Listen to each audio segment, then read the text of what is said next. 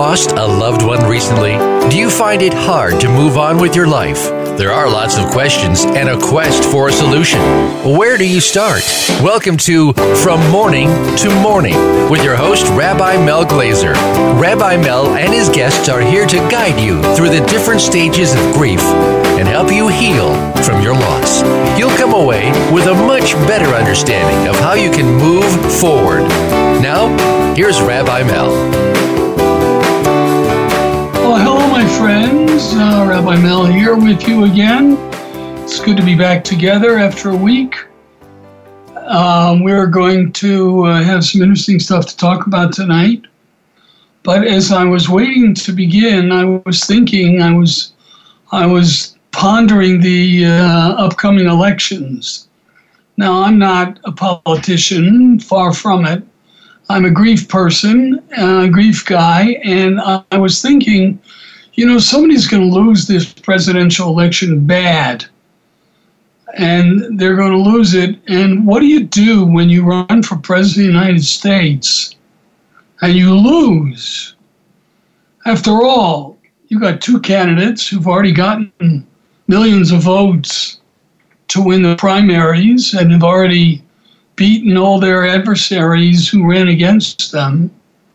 And come November, there's going to be a national election, and one of them is going to be the next president of the United States, and one of them is going to lose. Well, losing for president of the United States is a little bit different than, you know, losing a team baseball game in the park on a Saturday afternoon, it seems to me.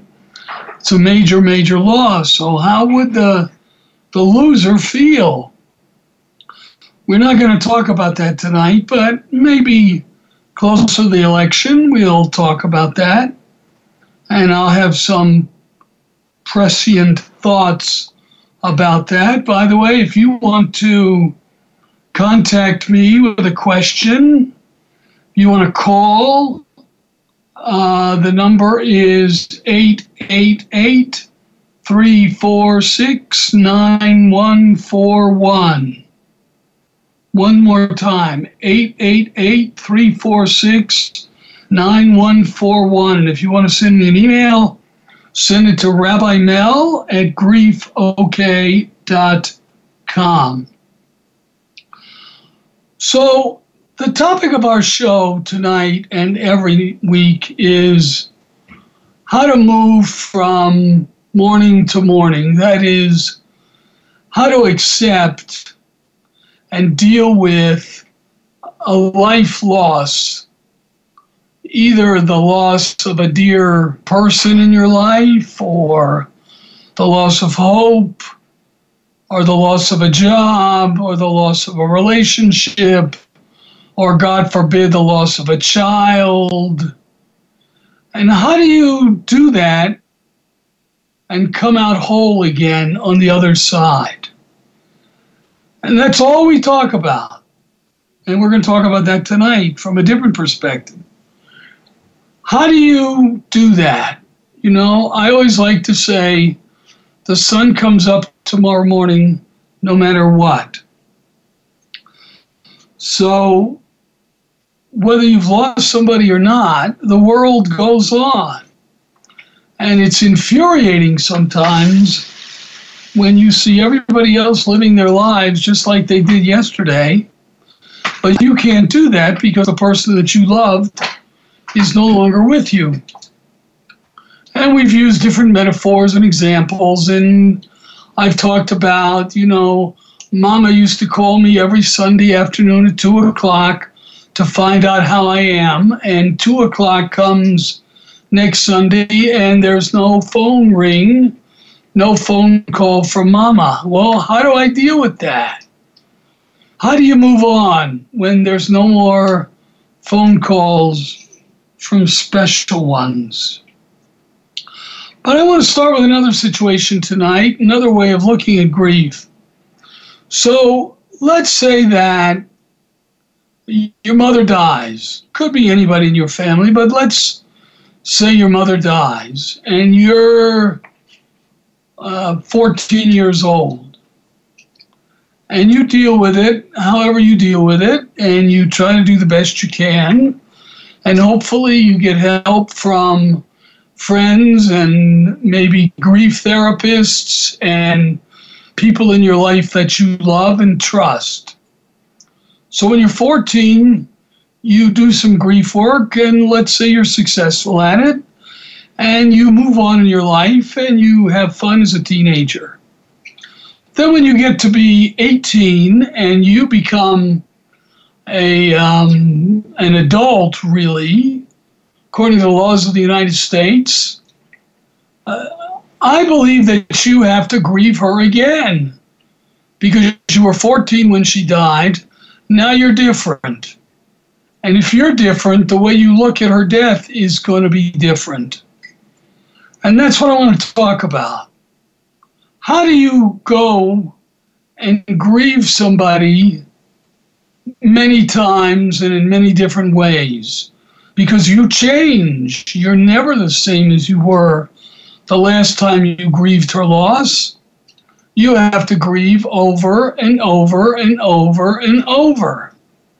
And what happens when her birthday comes? And the family used to get together and have a big birthday party for her. Well, what do you do? Do you have a party? Do you not? She's not there, so maybe you don't, but maybe you do, so you can get together. I'm going to tell you my suggestions a little bit later on, but that's the problem what do you do at Christmas time? What do you do at the Seder on Passover when Mama's not there anymore to sit in her chair? And it's even worse. The loss is even deeper than that because Mama was the was the member of your family that you could confide in. You could tell her anything. Couldn't tell Daddy anything. He had a temper. But you could tell Mama anything, and you knew that she would not judge you. She would love you and she would give you advice if you wanted it. But most of all, she would hold you and tell you how much she loved you. Well, Christmas comes or Passover comes and the family gets together and mom's not there like she was last year. What do you do? How do you handle it? Can you really be joyful that night at that meal or not? As I say, I have some suggestions later on that I'll share with you, but I have some uh, talking to do before that. This issue, this issue really has to do with the question of does time heal all wounds? I mean, one could say if you're 14 and she died, so when you're 30, you're over it already. Except you and I know that's not necessarily true. And I've told you many times the story of a former congregant of mine who came to me and asked me, he said, You need to help me grieve my mother's death. She died 40, that's 4 0, 40 years ago. And he was in his 70s, this guy. So I sent him to the cemetery where his mama was buried, and I told him what to say. And he spent four hours at her grave, and he felt much better after he did that. The point is not that I'm a great grief counselor, I like to think I am, but that the advice I gave him helped him to lay her gently down, as I like to say. He thought that time would heal all his wounds. He thought that after 40 years, you know, he'd be done mourning her. But he saw that time does not heal wounds all by itself. So the question I ask is Are you still grieving a loss that took place over a year ago? Is your heart still broken over a loss that happened over five years ago? How about a loss that occurred over 10 or even 20 years ago? If so, you are not alone. You've heard the phrase, grief just takes time. most of us were taught that time heals.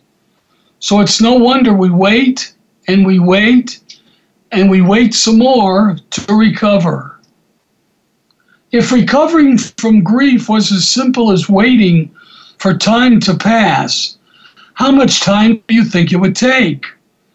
Is it reasonable to believe that 5, 10, or 20 years would be enough time?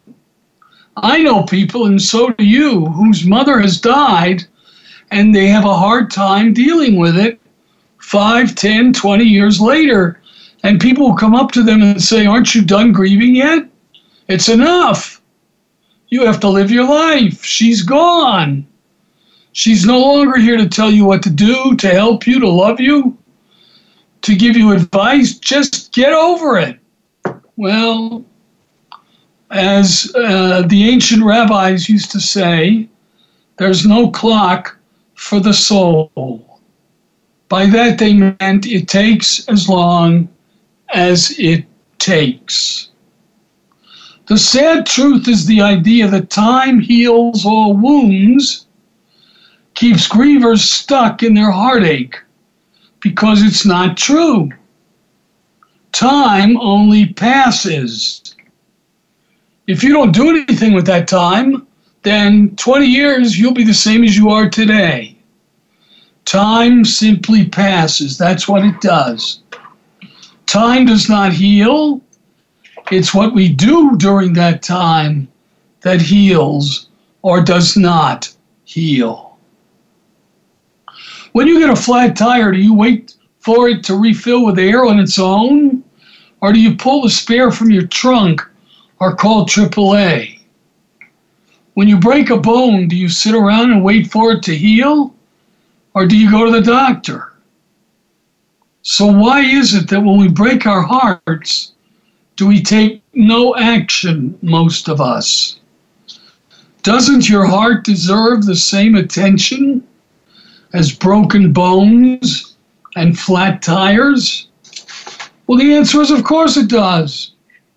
But we know that we were never taught how to do that. And I keep saying, and you may be tired of me saying this, but uh, you got to hear it and hear it some more. Society never teaches us, never taught us how to let go of relationships. Society taught us how to make new friends. Society told us how to add new pieces to our life. But society never taught us how to lose things or people. And I always say, look at your desk in your office. If you're anything like me, you got a big pile of papers and books and phone messages and all the other stuff that you and I know what we have piled up. And we don't know how to get rid of it. It just stays there. Well, that doesn't help us any. It just stays there until we do something about it. Somebody just wrote a book called The Exquisite Joy of Cleaning Your House. And she talked about how good you feel when you throw out clothes that you don't need anymore because they don't give you pleasure anymore. And she says if they don't give you pleasure, get rid of them. Give them to Goodwill. Give them to somebody who could use them. Uh, give them away because you don't need them anymore. One of the difficulties with hearing time heals all wounds, it doesn't, but it's the problem that sometimes people will then expect that not only will all wounds be healed, but that it can be done in a set amount of time. So, you know what my next question is going to be. So, how long does grieving take? And the answer is it takes as long as it takes you to fill that time that's passing with healing actions and healing thoughts. You got to do something about it, or nothing's going to change. Grief recovery itself is an ongoing process that takes work and effort with numerous steps along the way. And we've talked about many of them.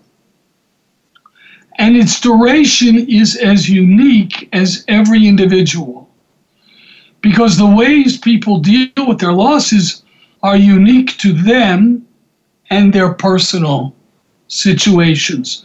Everybody's different. Some people heal faster than others. Some people, it takes a longer time to heal. That's not right or wrong. There is no right or wrong in this situation. So we don't have the right to judge anybody. We can wonder, but we can't judge. All we can do is love them and tell them we love them and tell them we hope that they you know, can heal soon and move on to joy, but that's about it. You can't do anything. Yeah, you can make them dinner once or twice a week. And yeah, you can take their kids to school in the carpool in the morning and in the afternoon.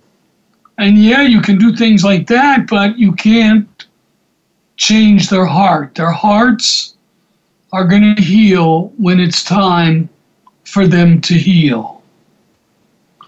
Perhaps one of the greatest erroneous presumptions is that the process of grief will be orderly and it will follow a step by step process, or that each step will take a specific amount of time. Just because there's a method for grief recovery doesn't mean it will follow a certain order or be accomplished in a certain amount of time. We used to talk about stages of death, you know. There are some people say there are seven stages of death. Some people say there are five. I wrote a book called A GPS for Grief and Healing, where I say there are only three stages of grief and healing. We'll talk more about this after the break, and I will have more to say about time and its inability to heal. Find out what makes the most successful people tick. Keep listening to the Voice America Empowerment Channel. VoiceAmericaEmpowerment.com.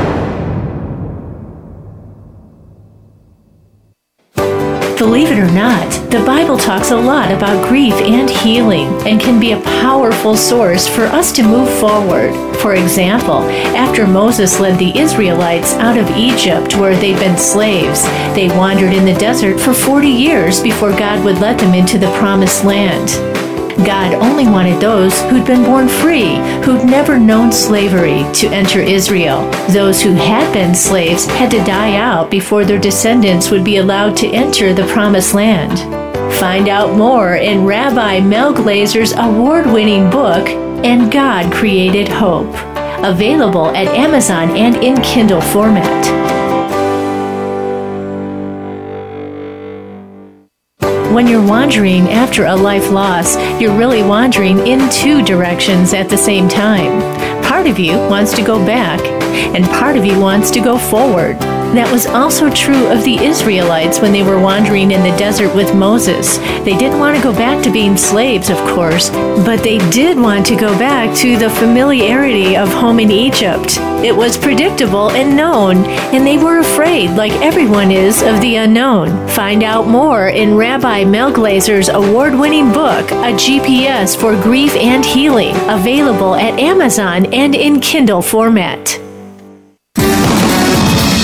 Success starts here. VoiceAmericaEmpowerment.com. It's your world.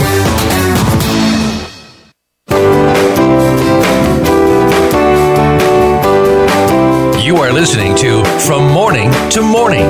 To find out more about our program, visit griefok.com. Again, that's griefok.com. Now, back to From Mourning to Morning. Hi, this is Rabbi and we're back. We've been talking about the issue of time and whether it heals a grief and loss or not. And the answer is absolutely not. Time doesn't do anything except pass. And I've used several examples.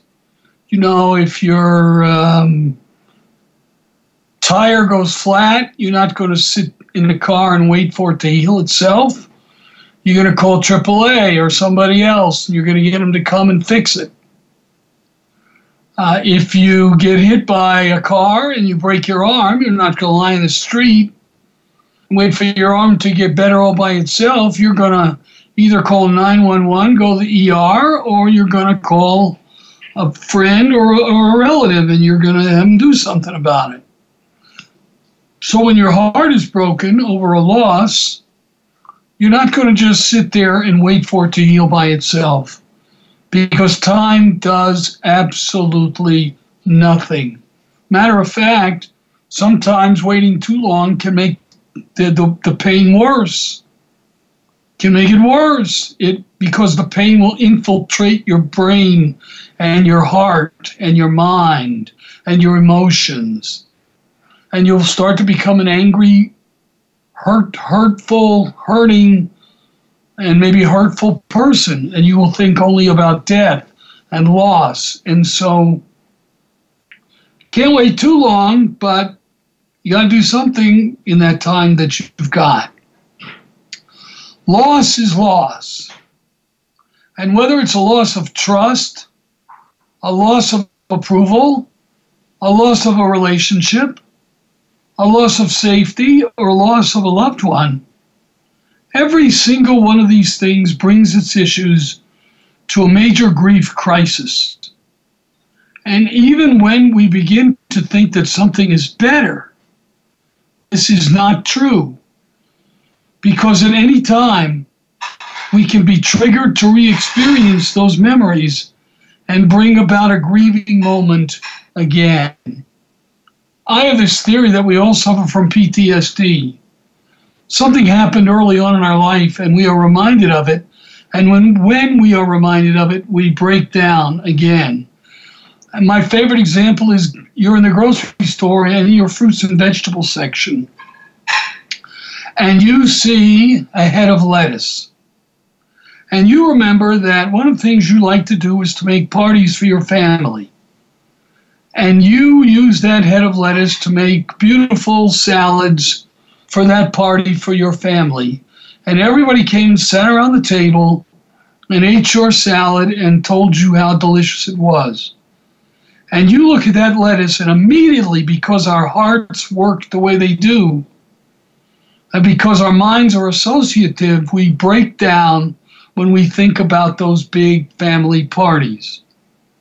I've seen people crying in the middle of supermarkets. I know why they're crying. Other people don't because they don't, they just don't know. But I know because they have this memory, and the memory won't leave them alone. You know what I'm talking about. It's happened to you. You'll break out in tears for no apparent reason. Well, there's always an apparent reason. Because you remind yourself of something, or you are reminded of something that happened in your past, doesn't matter how far back it happened, and it brings back very painful memories. Especially when somebody, when a person dies, when a friend dies, a spouse dies. You used to take walks together, and now you can't.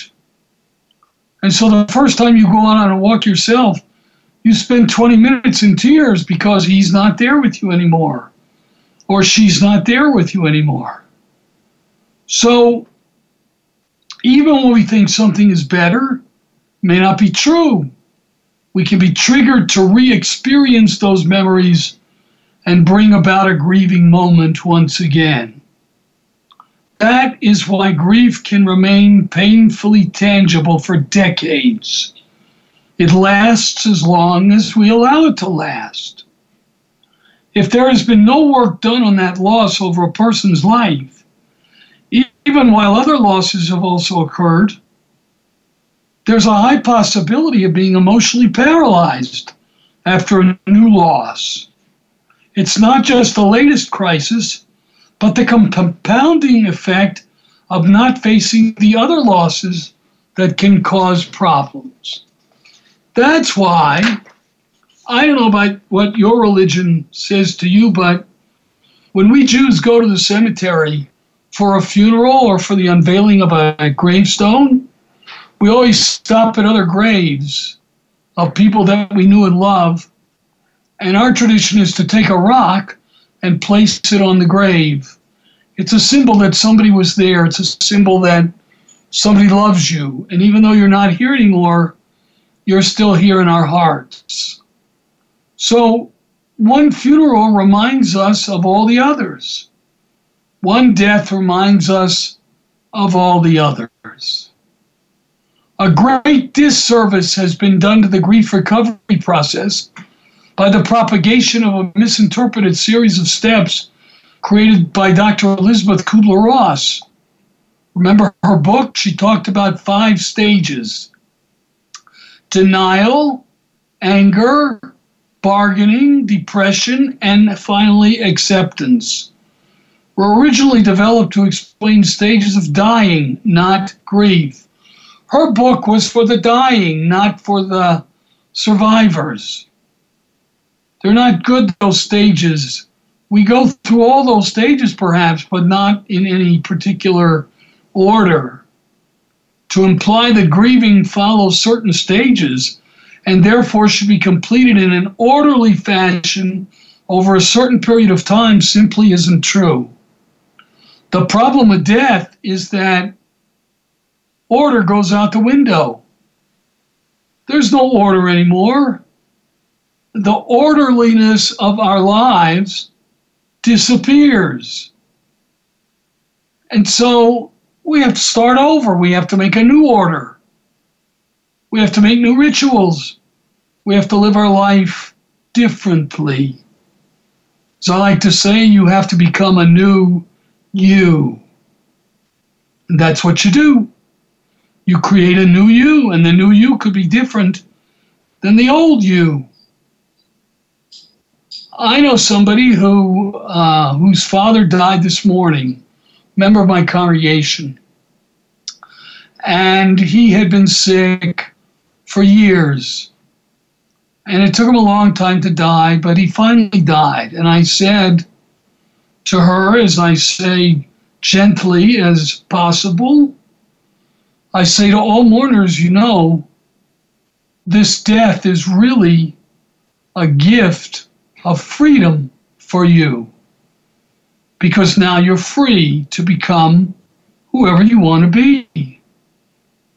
You're not only free to do that, but you're free because your days are not spent being a caregiver in the hospital or the hospice or the rehab center. You are now free to spend that time the way you choose. So remember, death can be a gift, especially if it puts an end to pain and suffering. That's what I tried to explain to her this morning, but I think it was too soon in the process. He had just died. I should have waited. I should have said it when I said it, but I will say it to her when she comes back from New York next week after his funeral. I know, and you know, that grieving is an individual process that's disorderly at best.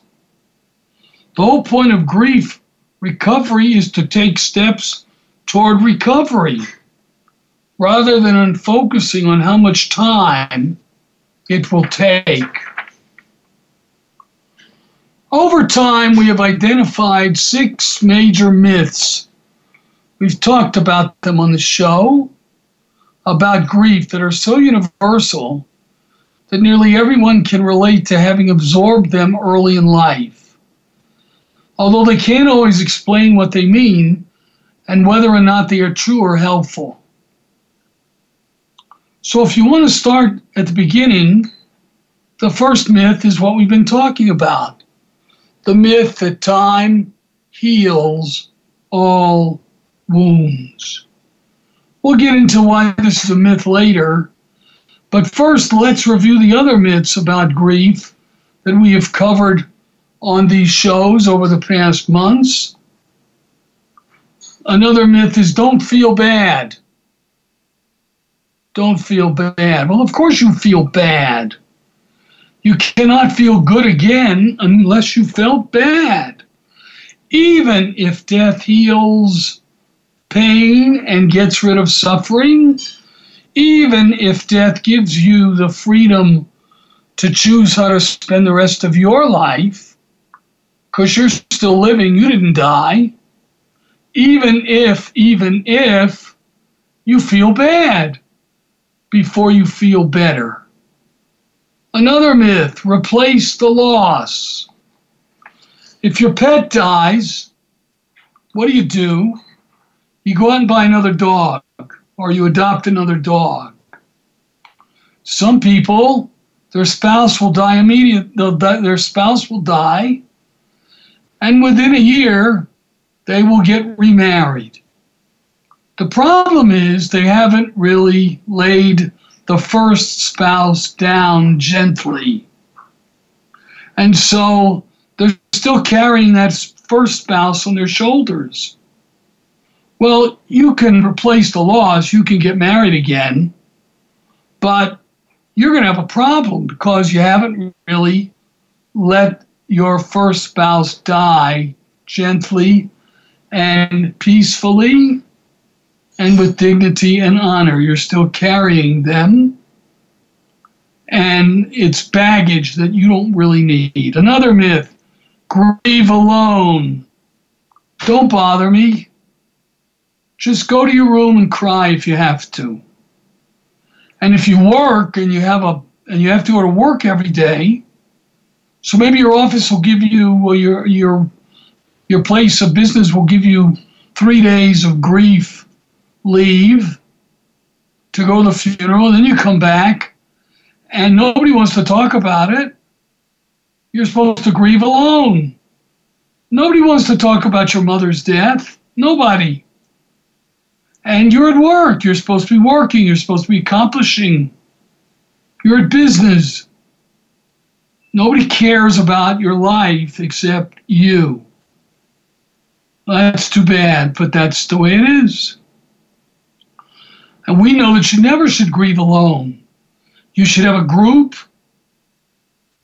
in which you can be honest and you can say what's in your heart and where you can tell stories about your beloved and they will listen and they will love and they will support you no matter what. But our society doesn't teach that. Our society says, grieve alone, don't bother me, I got my own problems to deal with. Another myth is be strong and be strong for others. Take care of everybody else and you'll be okay. Keep busy, as if keeping busy will solve your grief problems. Well, you know what they say on the airplanes, on the airliners, the um, I like to say stewardess. I'm used to it. I'm sorry. It's I apologize. The flight attendant will talk about air pressure. And the flight attendant will say if there's a problem with air pressure, the oxygen masks will fall down and you will put them on your face and you will tighten them and you'll pull the button, you'll pull the cord, and magically oxygen will come and take care of you. And then she says, if that happens, first you put your own oxygen on, and then, and only then, I say, and then she says, you can take care of those who are with you. What does that mean? It means you have to take care of yourself first. First, first, first, first. That's not being jealous. That's respecting yourself. You are still an important human being. You're created in God's image. And you have the right to take care of yourself. So you have to put on the oxygen first before you help anybody else with you. And that includes your kids, by the way. And some of you will disagree with me, but I believe that because you're not going to be much of a father or a mother if you don't put on your oxygen to give you the the um, strength to take care of them. Because if you take care of them and you don't take care of yourself, you may not live to tell the story. So all these myths get in the way. They're all false, but that's what we learn. Everybody who suffers a loss learns these myths. And we and, and the work of healing is to really unlearn the myths. Yes, feel bad. No, don't you don't have to replace the loss right away. No, you do not grieve alone. Yes, grief takes time. There's nothing instant about it. And finally, you have to be strong for yourself, or you're never going to be able to be strong for anybody else. So, we've been talking today about time and about time heals all wounds. If we were to compare myths, it might be the most damaging of all. That may be true, but the myth that negatively affects the largest number of people in the world is the idea that time can heal an emotional wound. Time, as I've said before many times, only passes, it does nothing. It is what we do within time that affects the quality of our lives. The false idea that time heals emotional wounds is based on a misunderstanding of the normal human reaction to losses of all kinds. For example, in our immediate reaction to the death of someone important to us, it's normal and natural at first to have a sense of numbness. We feel numb. We don't know what to do. We don't know where to go. That's why I called my book a GPS. It gives you the directions, literally, where to go and how to get there. We'll finish up time and then I'll have some answers for you how to deal with the problem of what you do when uh, she or he is not there anymore at the family celebration when we come back from the break. Be right back. Follow us on Twitter for more great ideas at Voice America Empowerment. When you're wandering after a life loss, you're really wandering in two directions at the same time. Part of you wants to go back, and part of you wants to go forward. That was also true of the Israelites when they were wandering in the desert with Moses. They didn't want to go back to being slaves, of course, but they did want to go back to the familiarity of home in Egypt. It was predictable and known, and they were afraid, like everyone is, of the unknown. Find out more in Rabbi Mel Glazer's award winning book, A GPS for Grief and Healing, available at Amazon and in Kindle format. Believe it or not, the Bible talks a lot about grief and healing and can be a powerful source for us to move forward. For example, after Moses led the Israelites out of Egypt where they'd been slaves, they wandered in the desert for 40 years before God would let them into the promised land. God only wanted those who'd been born free, who'd never known slavery, to enter Israel. Those who had been slaves had to die out before their descendants would be allowed to enter the promised land. Find out more in Rabbi Mel Glazer's award winning book, And God Created Hope. Available at Amazon and in Kindle format.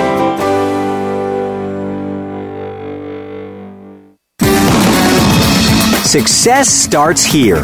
VoiceAmericaEmpowerment.com. It's your world.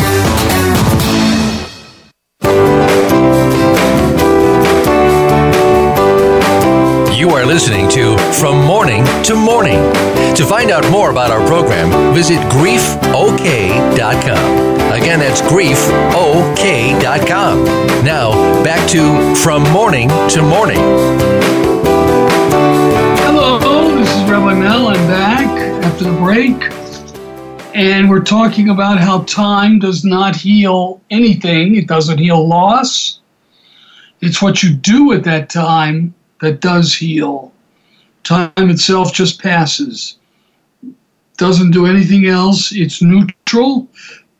You want to get better, you got to do something during the time that you have. Before I continue, I'd just like to remind you that if you have a topic that you would like for me to address, send me an email at Rabbi Mel at griefok, G R I E F O K, dot com. Rabbi Mel at griefok.com. You can email me your reactions to the topics. You can email me any questions you may have. You can email me topics that you'd like me to talk about. And I wish you would do that. I would be happy to have a conversation with you. So, adapting to the loss doesn't mean that we're emotionally complete with all the things we wish had been different, better, or more, or with the unrealized hopes, dreams, and expectations we had for our future with that person. That is the definition that I work with. What is grief? Grief can be described in those words. Grief means there's a change, there's a loss in our lives, uh, and we wish things were different, better, or more. And there are unrealized hopes, dreams, and expectations that we had for our future with that person. That's why you got to forgive them. That's why you got to apologize to them. That's why you got to share funny, good, happy stories with them. That's why you got to tell them you love them. That's what you got to do before somebody dies. Then they can rest in peace, and so can you. That even includes bad relationships in which we may have hoped the other person would acknowledge and apologize for the things he or she did that hurt us. But that's that's a hope. Sometimes it happens, comes true. Sometimes it does not. But we have to forgive. Remember what Harold Kushner says. Not forgiving somebody is the same as letting them live rent free in your head forever.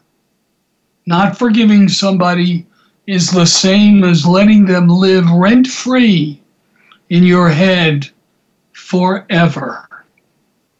We've all known people who've adapted to the reality of the loss, but are still carrying a mountain of unfinished business about a death, a divorce, or other losses for many years. If time were a healer, that would not be the case. But the key to recovery from grief is action not waiting for time to pass. We talked about having a flat tire. You're not just going to sit there and wait for the air to jump back into your tire. We know that time is not going to fix that tire. We know that time is not going to get that car back on the road. So you got to get a jack or call AAA or somebody, you got to have somebody take care of it or change your tire yourself.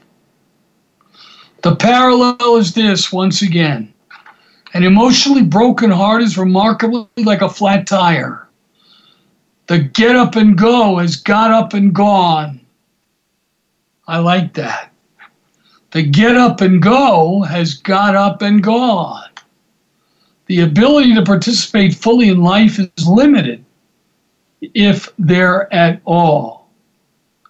And again, the key is action. You must take actions to complete what was left unfinished for you by the death, the divorce, or other loss. Or you may find yourself just wandering through life without purpose or focus, trapped under the weight of the unfinished baggage you're dragging along with you. You can't go over grief. You can't go under grief. You can't go around it. What do the songs say? Gotta go in the front door. And that's the truth. Our earliest socialization tells us Don't feel bad, be strong, don't burden others with your feelings. Using just those few incorrect ideas, we develop a default position that suggests we shouldn't feel bad in the first place. If we're taught not to feel bad, when feeling bad is the normal and natural reaction to grief producing event, it makes it almost impossible for us to access healthy guidance to go through grief. Rather than trying to bypass it by going over, under, around, or through it. Got to deal with it. The first thing we must do if we want to deal with our grief effectively is to allow our grief to exist by acknowledging it and by communicating openly about it to people with whom we feel safe. Remember, I said that one of the myths is grieve by yourself, don't bother me, I'm not interested. Well, don't, that's a myth. That means it's not true you got to find people that care about you and and your situation. And you will. I know you will. Grief is the normal and natural reaction to loss of any kind. The range of reactions and emotions in response to grief producing events is as wide as there are people on the planet. It is said that everyone grieves in their own way and at their own pace.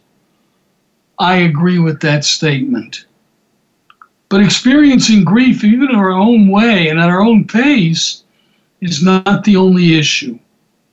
For example, when someone important to us dies, or when we get divorced, we're always left with some things we wish had been different, better, or more, as I said before, and with some unrealized hopes, dreams, and expectations about the future. These are the key words that can help us discover what was left emotionally incomplete for us as a result of a death, a divorce, or any other loss.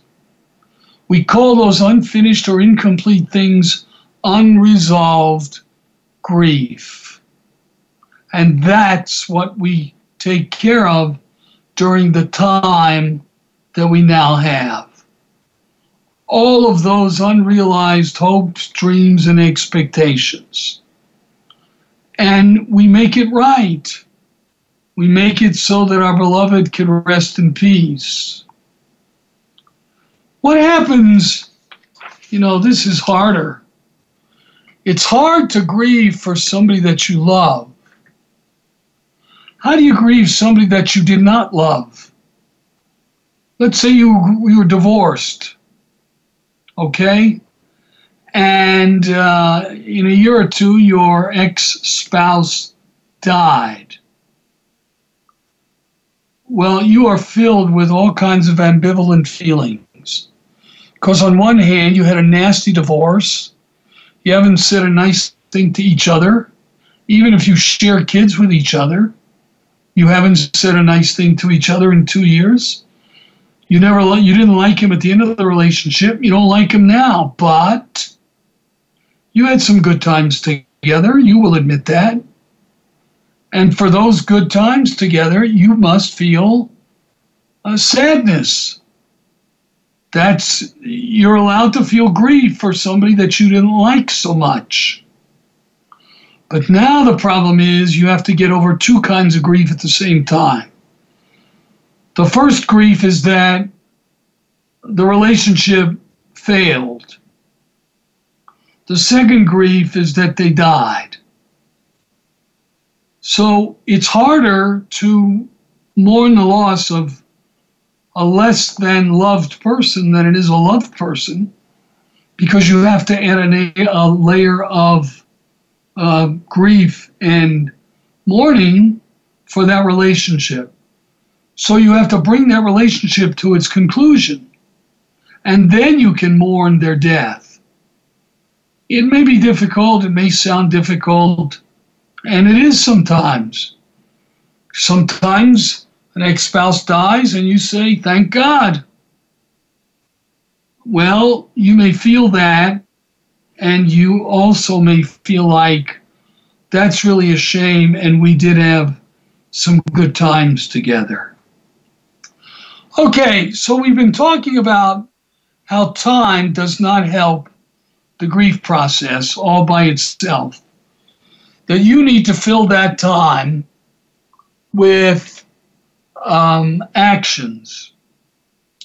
So I'm going to try to paint a picture, if you will, of a way to do that, give you some answers and suggestions about how to do that. So let's say that uh, mama died uh, six months ago.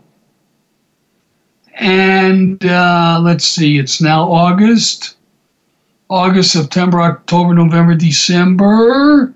So you're going to have Thanksgiving and you're going to have Christmas and you're going to have New Year's. So let's begin with Thanksgiving.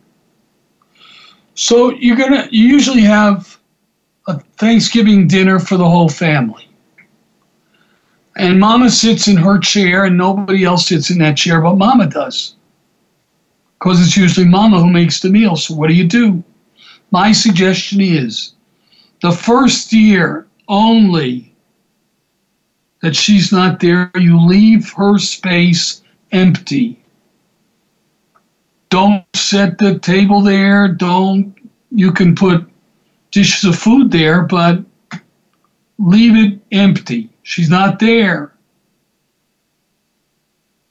That's number one. Number two, before dinner starts, some of you may say grace, some of you may not. But what I suggest you do is you go around the room and you tell stories about mama.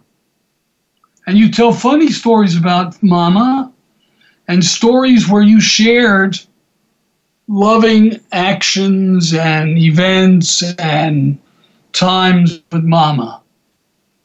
And you go around the room and everybody contributes a story. Sometimes you'll laugh, sometimes you'll cry. It's all all right.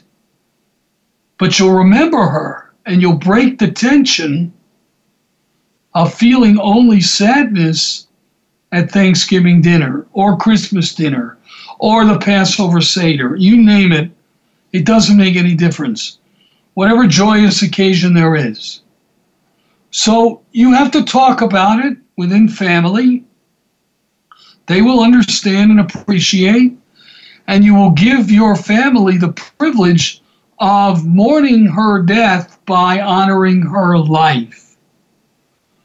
You will give your family the privilege of mourning her death by honoring her life. Leave her seat empty she's not there. The, the third thing you have to do, and you don't do it then, is you got to figure out who's going to be the next mama.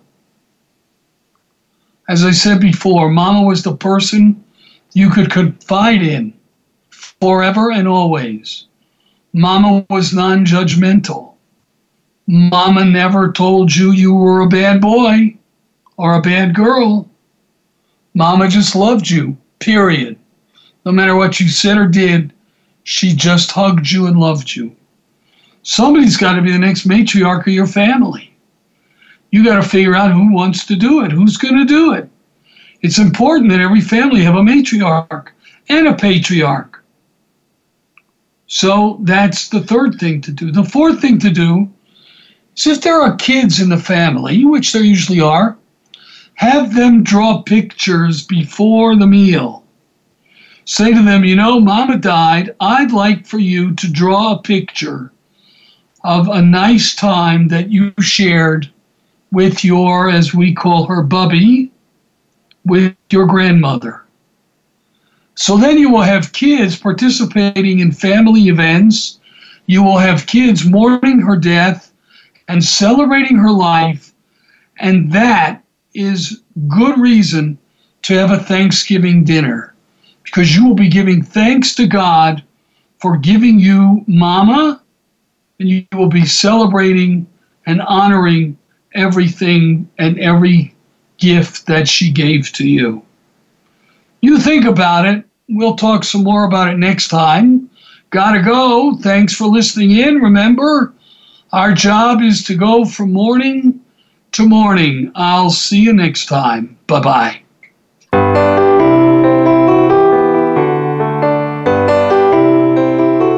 Again for joining Rabbi Mel Glazer for From Mourning to Morning. Please tune in again next Thursday at 8 p.m. Eastern Time and 5 p.m. Pacific Time on the Voice America Empowerment Channel. We're wishing you strength and hope in the next week.